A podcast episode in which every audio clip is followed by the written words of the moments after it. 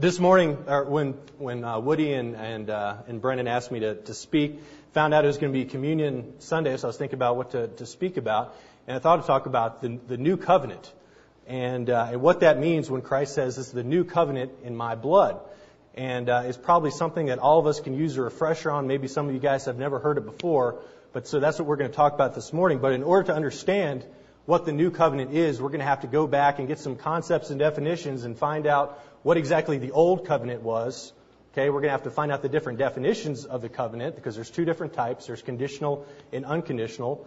And uh, we're also going to have to uh, to understand what the law of Moses was, why God gave the Israelites the law of Moses, and uh, we're also going to need to understand original sin and basically the reason that mankind is here on planet Earth.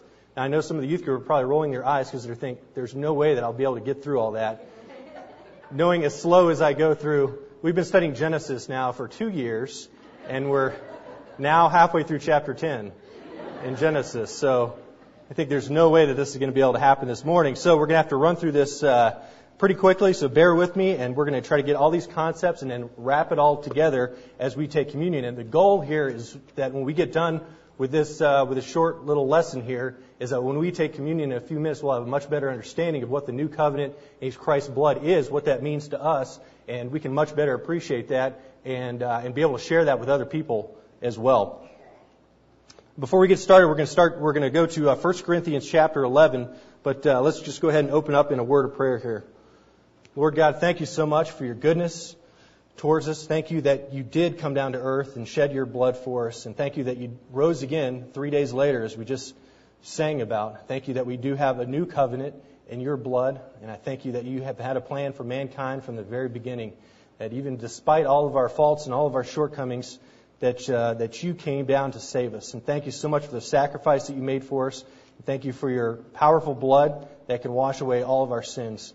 And I pray, the Lord, that as we uh, open up your word study your scriptures here this morning, that your Holy Spirit would give us, uh, give us light into uh, what your what your word says to us. And I pray for those of, uh, those that are here that don't know you, that your Holy Spirit would convict their hearts and help them to realize their need for a Savior. We pray all these things in your holy name. Amen. All right, 1 Corinthians chapter 11, and we'll just uh, cover a few verses here that you guys are very familiar with, and probably Brennan will uh, reference here as we take communion here in a few minutes. Chapter, or, uh, 1 Corinthians 11, verses 23 through 26. For I received from the Lord that which I also delivered to you, that the Lord Jesus, in the night in which he was betrayed, took bread. And when he had given thanks, he broke it and said, This is my body, which is for you. Do this in remembrance of me. In the same way, he took the cup also after supper, saying, This cup is the new covenant in my blood. Do this as often as you drink it in remembrance of me. Okay, the word here that we have uh, in verse 25, this cup is the new covenant. That's kind of going to be the focus of this message. Now, that word covenant there is also, maybe some of you guys have a different translation, is translated the New, the New Testament as well. Maybe some of you guys have that in your Bible, the New Testament. And testament is actually the, the Greek word that's referring to there, and it's actually last will and testament. Like when somebody dies, they have their will, their last will and testament. And obviously you know that in order for somebody to get the benefits, if you inherit something from somebody who passes away, they have to pass away first, right? In order for you to, to, to receive that inheritance. And that's the idea there, that this is the new last will and testament of Christ in his blood. So he is uh, going to have to die for that to, uh, to take place there. Now, we also know we have two parts of our Bible, right? We have the Old Testament and the New Testament. And the New Testament, about the last quarter of our Bible, is referring to the inheritance that we, as children of God, can have through uh, by being heirs of Christ himself. So it's important that we understand this concept and, and, that we understand what the testaments are and what the covenants are. Now, that's the, the Greek meaning of the word testament or covenant that is right here. Now, the word covenant is used in the Old Testament. Old Testament is mostly uh, written in Hebrew, and there's, there's one word for uh, the word covenant in the Old Testament. However, there's two different types of covenants. And some of you guys have heard of these before. The, uh, there's an unconditional covenant and there's a conditional covenant. Two different types there. However, it's the same word that's used for both different types, and we're going to explain the two different types. So how do you understand which covenant they're talking about? There's many different covenants in the Old Testament. You have to look at the you have to look at basically the covenant itself and what are the stipulations in that covenant to, to understand whether it's con- unconditional or conditional. Now, the two different types here. Let me give you an example here. Uh, as many of you know, I'm renting a house. Uh, I'm renting a house for Mrs. Betty Tedford. Many of you guys uh, know her, and uh, basically, her and I have a, a, covenant or a contract of sorts, if you will. It's a two-way deal. Um, if I pay my rent and uh, and I pay the utilities and take care of the house and don't let the youth group burn it down, then uh, then she will allow me to live in her house. Okay, that's a two-way covenant. So I have to hold up my part, and she'll hold up her part and let me live in that house. Okay, so that's an unconditional, or correction, that's a uh, conditional covenant. So two, a two-way uh, type of covenant there. Now there's an unconditional covenant, which is a one-way deal. In other words, I will do this for you, and you don't need to do anything in return. That is an unconditional covenant. And an example of that would be, say, the love that a parent has uh, for a child. I will give you my love. There's nothing you need to do in return. Even if you don't put your toys away, even if you're not good, even if whatever, I'm still going to love you because you're my child. It's a one-way contract, and that is an unconditional covenant. Okay, so we have to, when we're looking at these covenants in the Old Testament, we have to understand those two different types of covenants.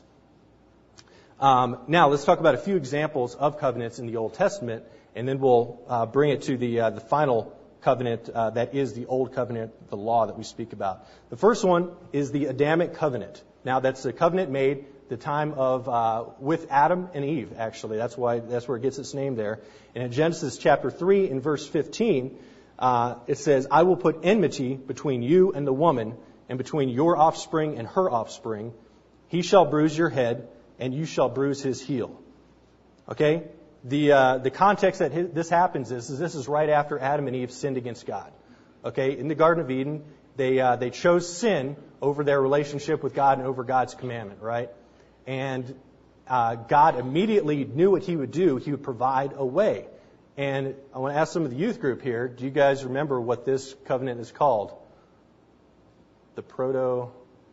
The proto-evangelium. It's a, it's a big word that we that we learn there. It makes you sound smart, but all it means is uh, it's the first gospel. Okay, that's what the proto-evangelium. This is the first prophecy that we have that God is going to provide a way.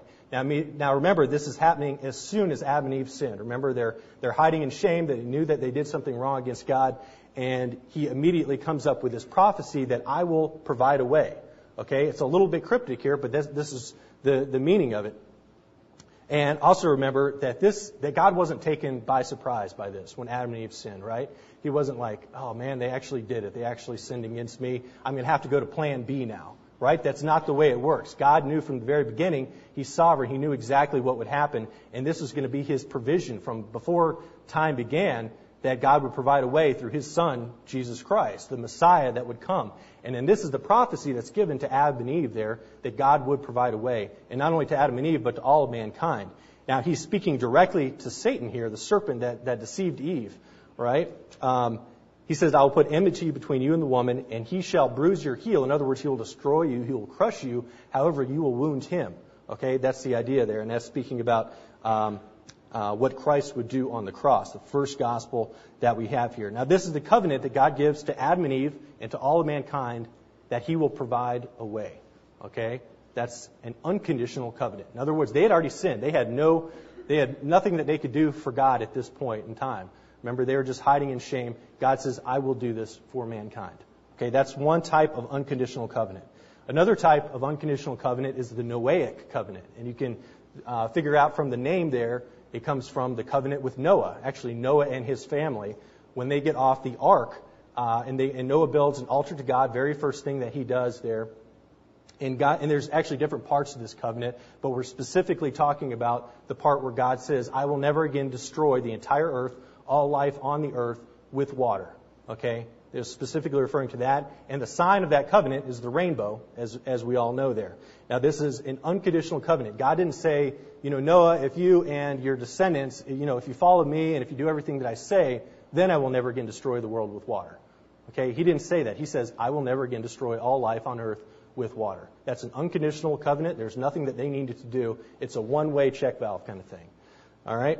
Um, the Abrahamic covenant. Uh, this is another one found in Genesis chapter 12, verses 1 through 3. You can turn there real quick. This is a covenant given to Abraham. Or, um, and he says, Now the Lord said to Abraham, Go forth from your country and from your relatives and to your, and to your father's house to the land which I will show you, and I will make you a great nation.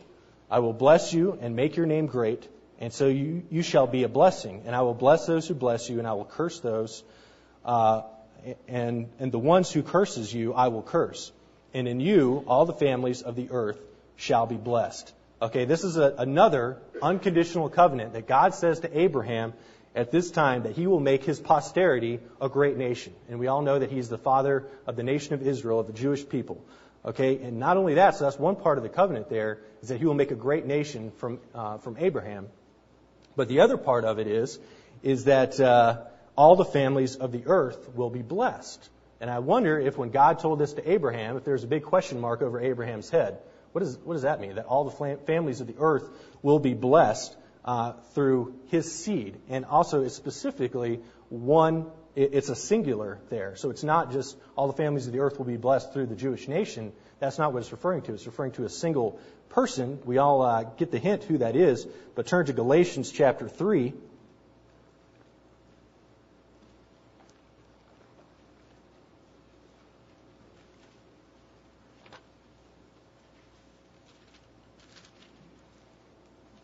in verse 16.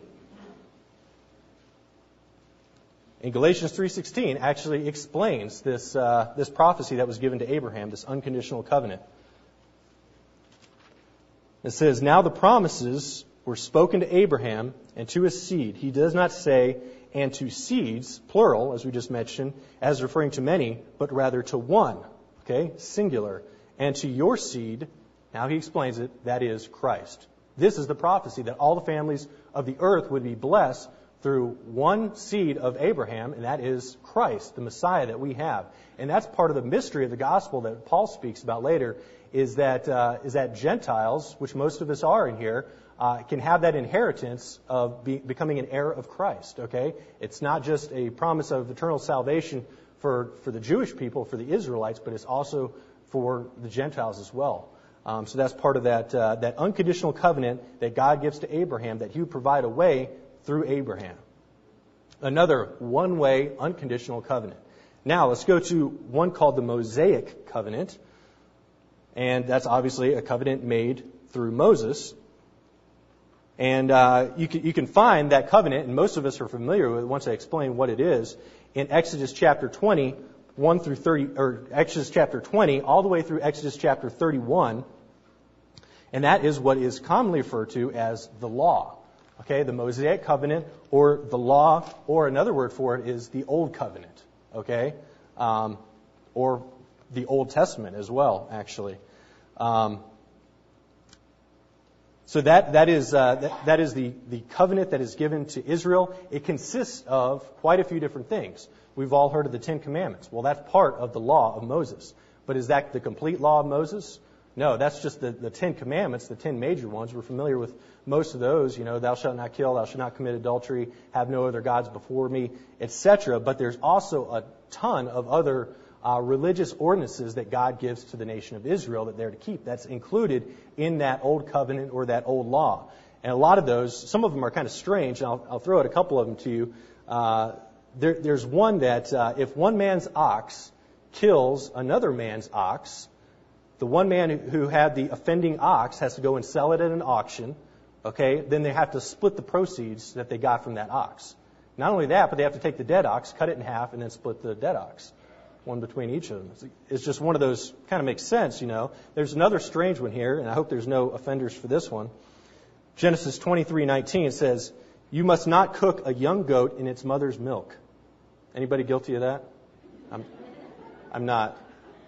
Not guilty of that one. Um, and I'm not sure the reason behind that. I just think it's pretty funny not to cook a young goat in its mother's milk. Uh, sure, okay.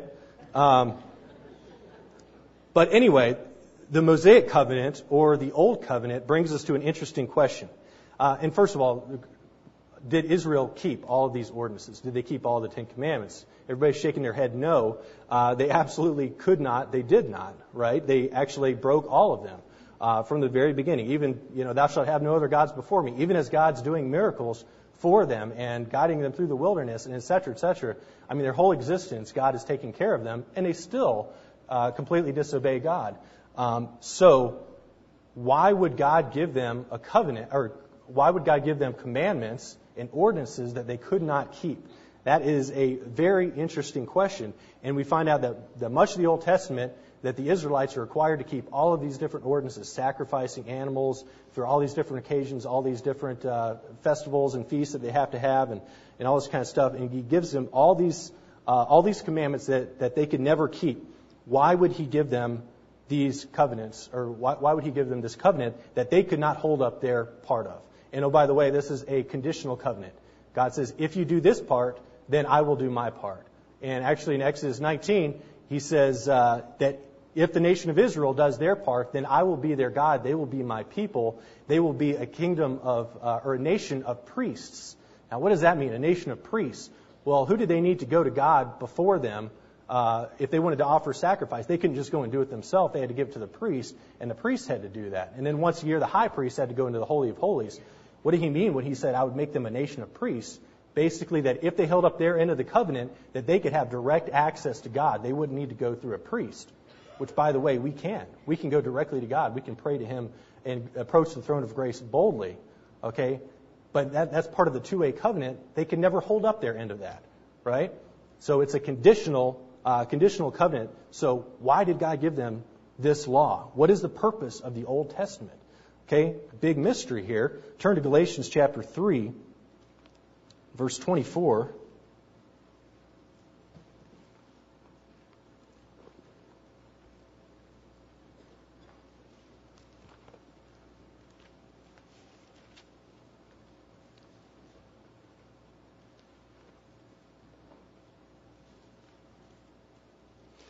It says, Therefore the law has become our tutor to lead us to Christ so that we may be justified by faith.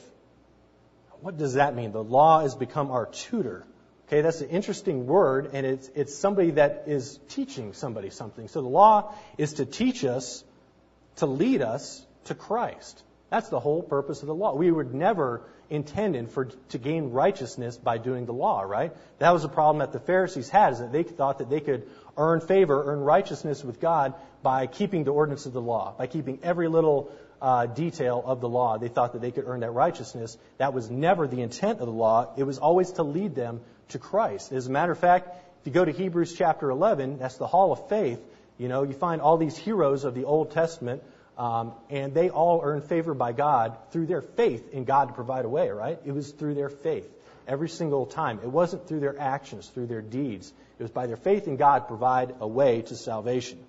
Okay, so we so the law is our tutor to lead us to Christ. Another interesting one in Hebrews chapter 10 in verse 1 says for the law since it has only a shadow of the good things to come and not the very form of things can never by the same sacrifices which they offer year by year make perfect those who draw near. Now we just mentioned that those sacrifices that were offered year after year, uh, season after season, all the time for every single person, they were never intended to make perfect. In other words, to wash away, to atone, wash away everybody's sin. It was, they were never, it was never intended to do that, but it was to be a shadow, interesting word here, of the good things to come and not the very form of things. It wasn't the end right there. It was to lead them to something else, to, for them to realize, hey, I can never uphold all these commandments, all these religious ordinances. Now, shadow. Now, imagine we're out in the bright sun and you can see my shadow. I can actually see my own shadow right here from that, that light. Now, looking at my shadow down here on the ground, I can tell that I'm a human being, right? Um, maybe if you were to judge the angle of the light and all this other kind of uh, math there, you can figure out approximately how tall I am, you know, two arms, all that kind of stuff, but you cannot tell what I physically look like by my shadow, right? If you were to only see my shadow and nothing else. Well, that's the purpose of the law, is it simply points towards the thing that's making the shadow, right? Another uh, interesting quote, I, I don't know where this quote is from, but it says, The law is the light that reveals how dirty the room is, not the broom that sweeps it clean. Okay? So that is the purpose of the law, is never to sweep it clean, to never take away your sins, but to lead you to something else that will take away your sins. And that is the whole purpose of that, to point us to Christ. Okay, our tutor. Um, now, the Bible also says, but those sacrifices, they're an annual reminder of sin. Okay? And uh, from Hebrews chapter 10, we can go ahead and go to Hebrews because I think this is where we'll spend the majority of our time from here on out.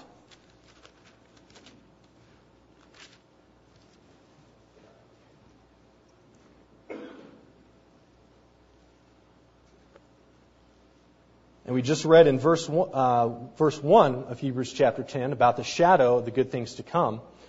Verse 3 and 4 In those sacrifices, there is a reminder of sins year by year. For it is impossible for the blood of bulls and goats to take away sins. We've heard this before.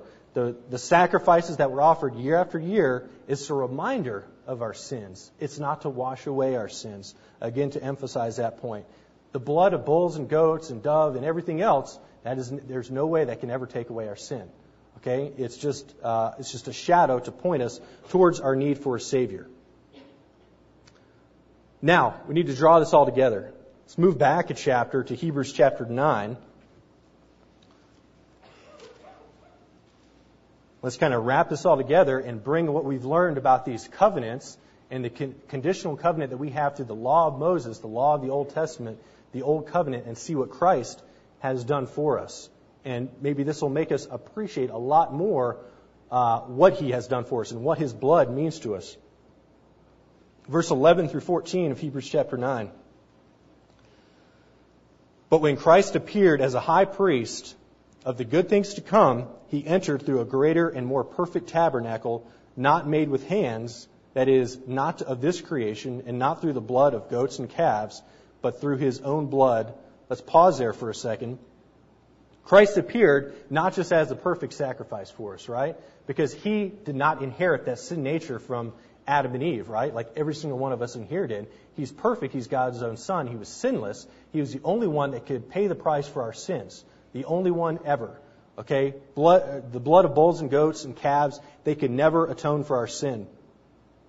But he was not only the sacrifice, but he was also the perfect high priest. So he offered himself. He didn't have to have somebody else offer him up. And he didn't offer himself, have to go into the tent or the tabernacle or the, the, um, the temple there to offer up himself. He offered himself uh, as, as, his, uh, as the perfect atonement for our sins. And through his own blood, and then we'll continue there, he entered into the holy place once for all. I like that. That's one of my favorite parts there once for all. It's not a reoccurring kind of thing where he had to continue to offer himself up. It's a one time sacrifice because it's the perfect sacrifice. It didn't have to continue to, uh, to happen over and over again. He entered into the holy place once for all. He didn't need a high priest to take him into the, into the holy place. Having obtained eternal redemption. Okay? That shows us how powerful his blood is. And then it goes on, for if the blood of goats and bulls and the ashes of a heifer sprinkling those who have been defiled, sanctify for the cleansing of the flesh, just an act of obedience uh, to God's commands there to, to show us that reminder there. Uh, how much more will the blood of Christ, who through the eternal Spirit offered himself without blemish to God, cleanse your conscience from dead works to serve the living God? The blood of Christ. I mean, this is the, the whole point of this is to show us how powerful his blood is. And it can absolutely cover us up um, for eternity. Every sin, past, present, and future, that's the whole purpose for this. Um, he offered his own blood. Now we got to take it back to God's eternal plan. Um, from the very beginning of time, as we talked about, from the very proto-evangelium, from the first gospel, God knew his plan for mankind, right? We're not just here by happenstance. He had a, a plan from the very beginning of time to redeem us, mankind, to have fellowship with him. That's our purpose for existence. You know, when people ask, why am I here kind of thing, that's why we're here, to have a perfect relationship with God. That's why we were created. And he knew, he wanted us, he wanted to give us the chance to choose him, and he also wanted to redeem us. That shows how great his love is for us. And not only that, but he had this plan from the very beginning of time that he would offer his own son sacrifice for our sins. That should, I mean, it boggles the mind, really, to think about why he would do that for us. Uh, but he did. I mean, it's out of his great love that we have. That's God's eternal plan. Not only that, but think about this. Um, when mankind sinned, they brought sin into the earth. We live in a sin cursed world, right? We all experience sickness, disease, death, suffering, famine, genocide, everything bad you can think about, murders all the time. We live in a, in a horrible world as a result of sin. This isn't the way that God created it in the beginning, right? We read about the perfect earth in, uh, in Genesis 1, 2, and 3 before mankind sinned. And then after that, things went downhill very, very quickly. We probably don't even realize from day to day how bad things are compared to what they should be and what they should have been, how God intended it. Now, for God to win the ultimate victory in this story, okay, the story of mankind, uh, he has to reverse those effects of sin, right? And to take it back to the way it was before, even better now, because now we can have eternal redemption through him. We can have that fellowship like we were intended to have with him. We can be fulfilled. Um, so he has to reverse those effects of sin. We know the end of the story, right? We can read the prophecies in Isaiah, and we can read uh, Revelation, and figure out that at the end, we have a new heaven that's going to be created, a new earth. We have a new Jerusalem that we're going to live in, and we'll be able to worship Him in, uh, in perfection for all of eternity, right? And it's not just, you know, us floating around with cherubim, you know, little naked babies strumming harps kind of thing. It's much, much better. It's the way that it was originally created, you know, to, to be. So he's going to have to reverse those effects of sin. That's the end of the story.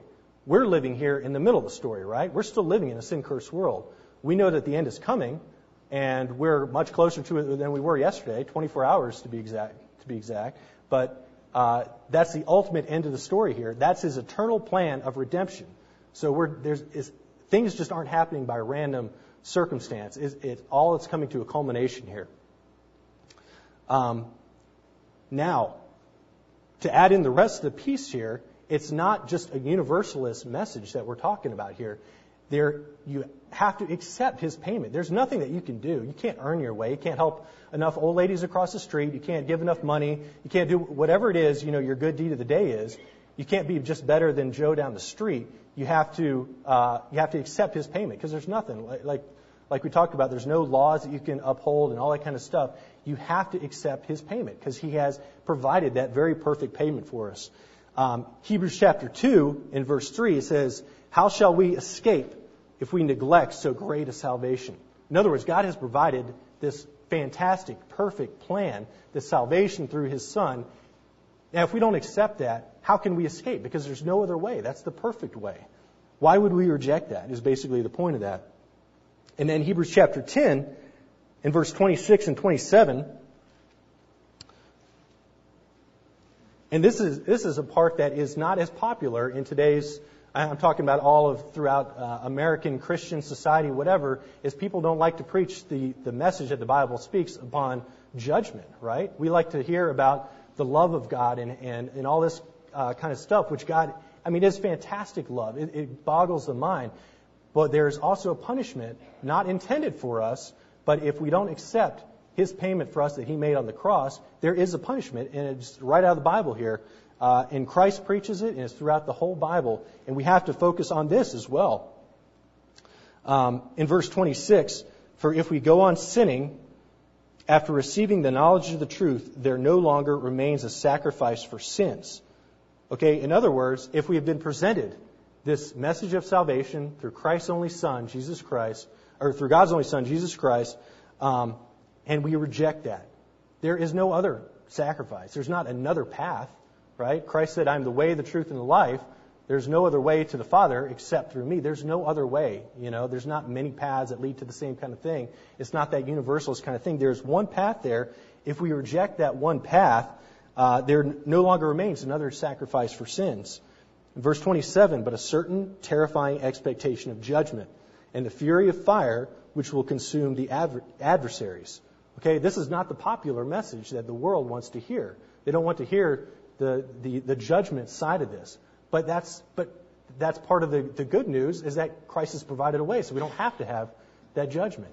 All you have to do is just accept what He's already done for you. And that's all there is to it. But that's the other side of it. So the question remains here is have you accepted that, uh, have you accepted that payment that Christ has made for you on the cross? It's a, it's a simple thing. And I, I love it. It comes down to the most simple verse that probably the very first one that everybody in here has memorized in John 3:16, "For God so loved the world that he gave his only begotten Son, that whosoever believes in him should not perish, but have eternal life." Okay, that's the, the ultimate message of love there. He provided his own Son, Jesus Christ. All you have to do is believe in him. All you have to do is accept that payment that he made for you on the cross. That's all there is to it. Okay, you don't have to you don't have to do works.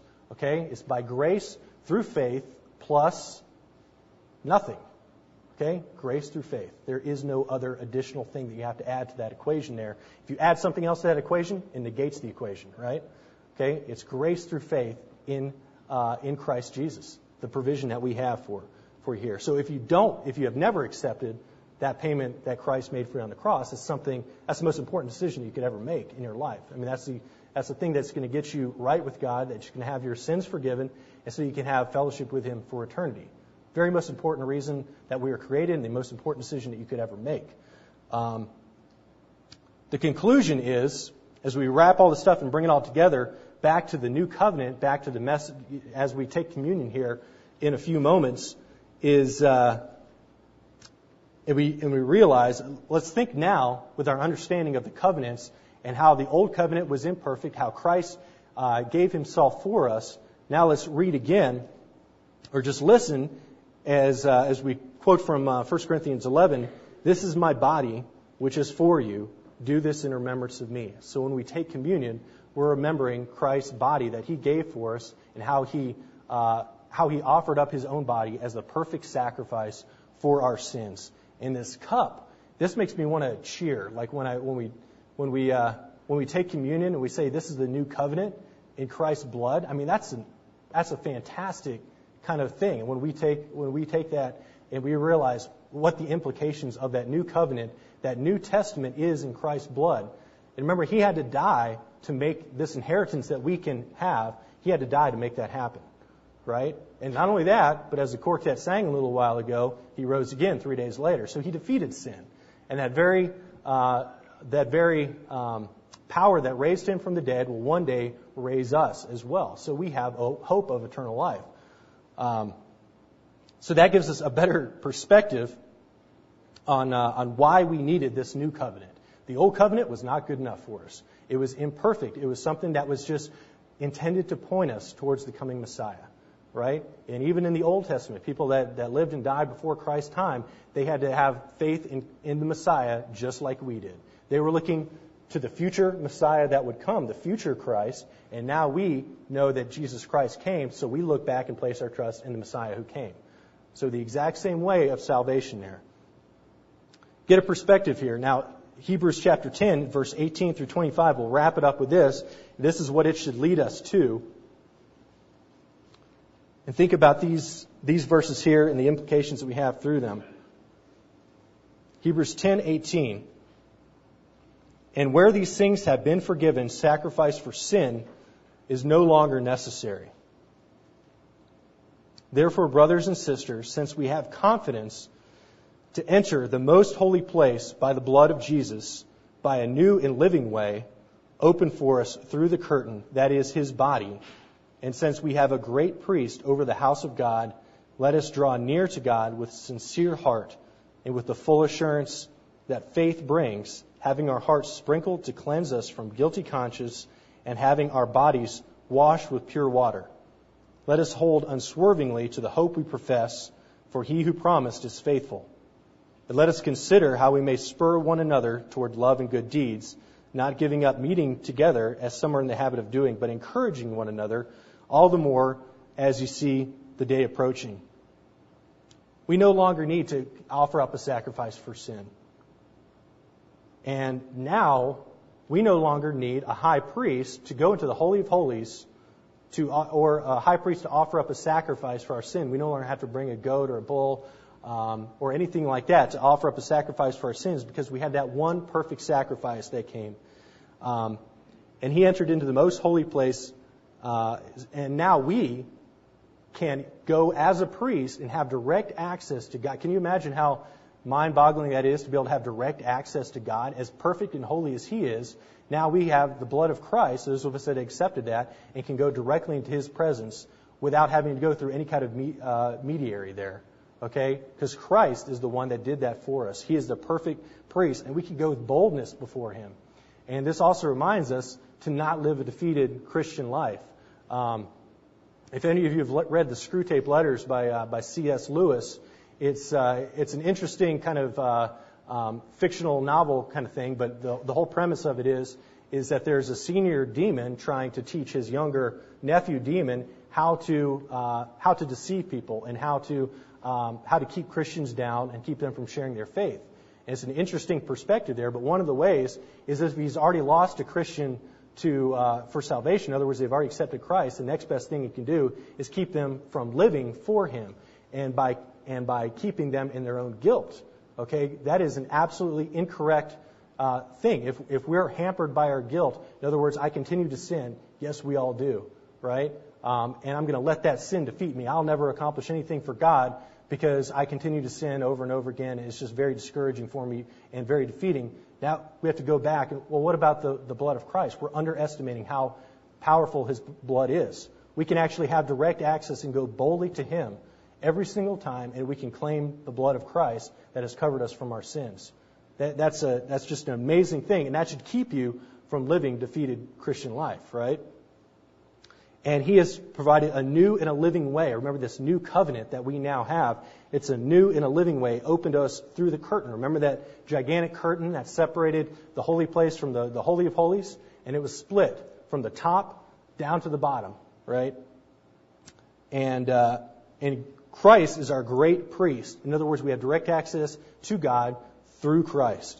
And we can draw near to God with a sincere heart and with full assurance. We can have absolutely full assurance, nothing that we need to doubt at all, because our bodies have been washed with pure water and our hearts have been sprinkled from a guilty conscience.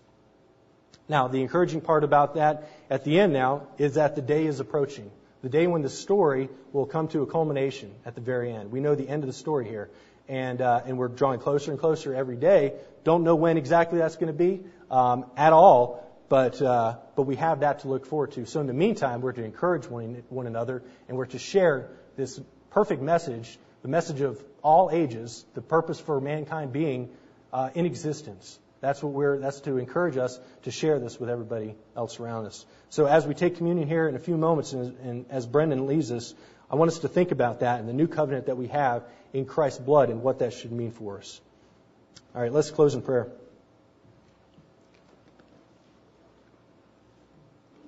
Our God, thank you so much for the sacrifice that you provided for us.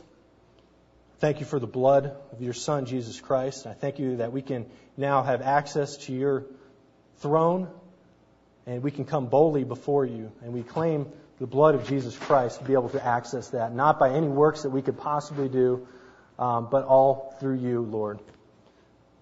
God, I pray that you would help us to uh, not live a defeated Christian life, but that you would help us to, uh, to realize what your blood means for us. I pray that we would hold unswervingly to the hope that we have and that we profess because we know that you are faithful and we know that you will keep your covenant. And I pray, God, that we would spur one another on towards love and good deeds, that we would encourage one another, that we would share this message of salvation to the lost and dying world that doesn't have a hope because they don't understand the purpose.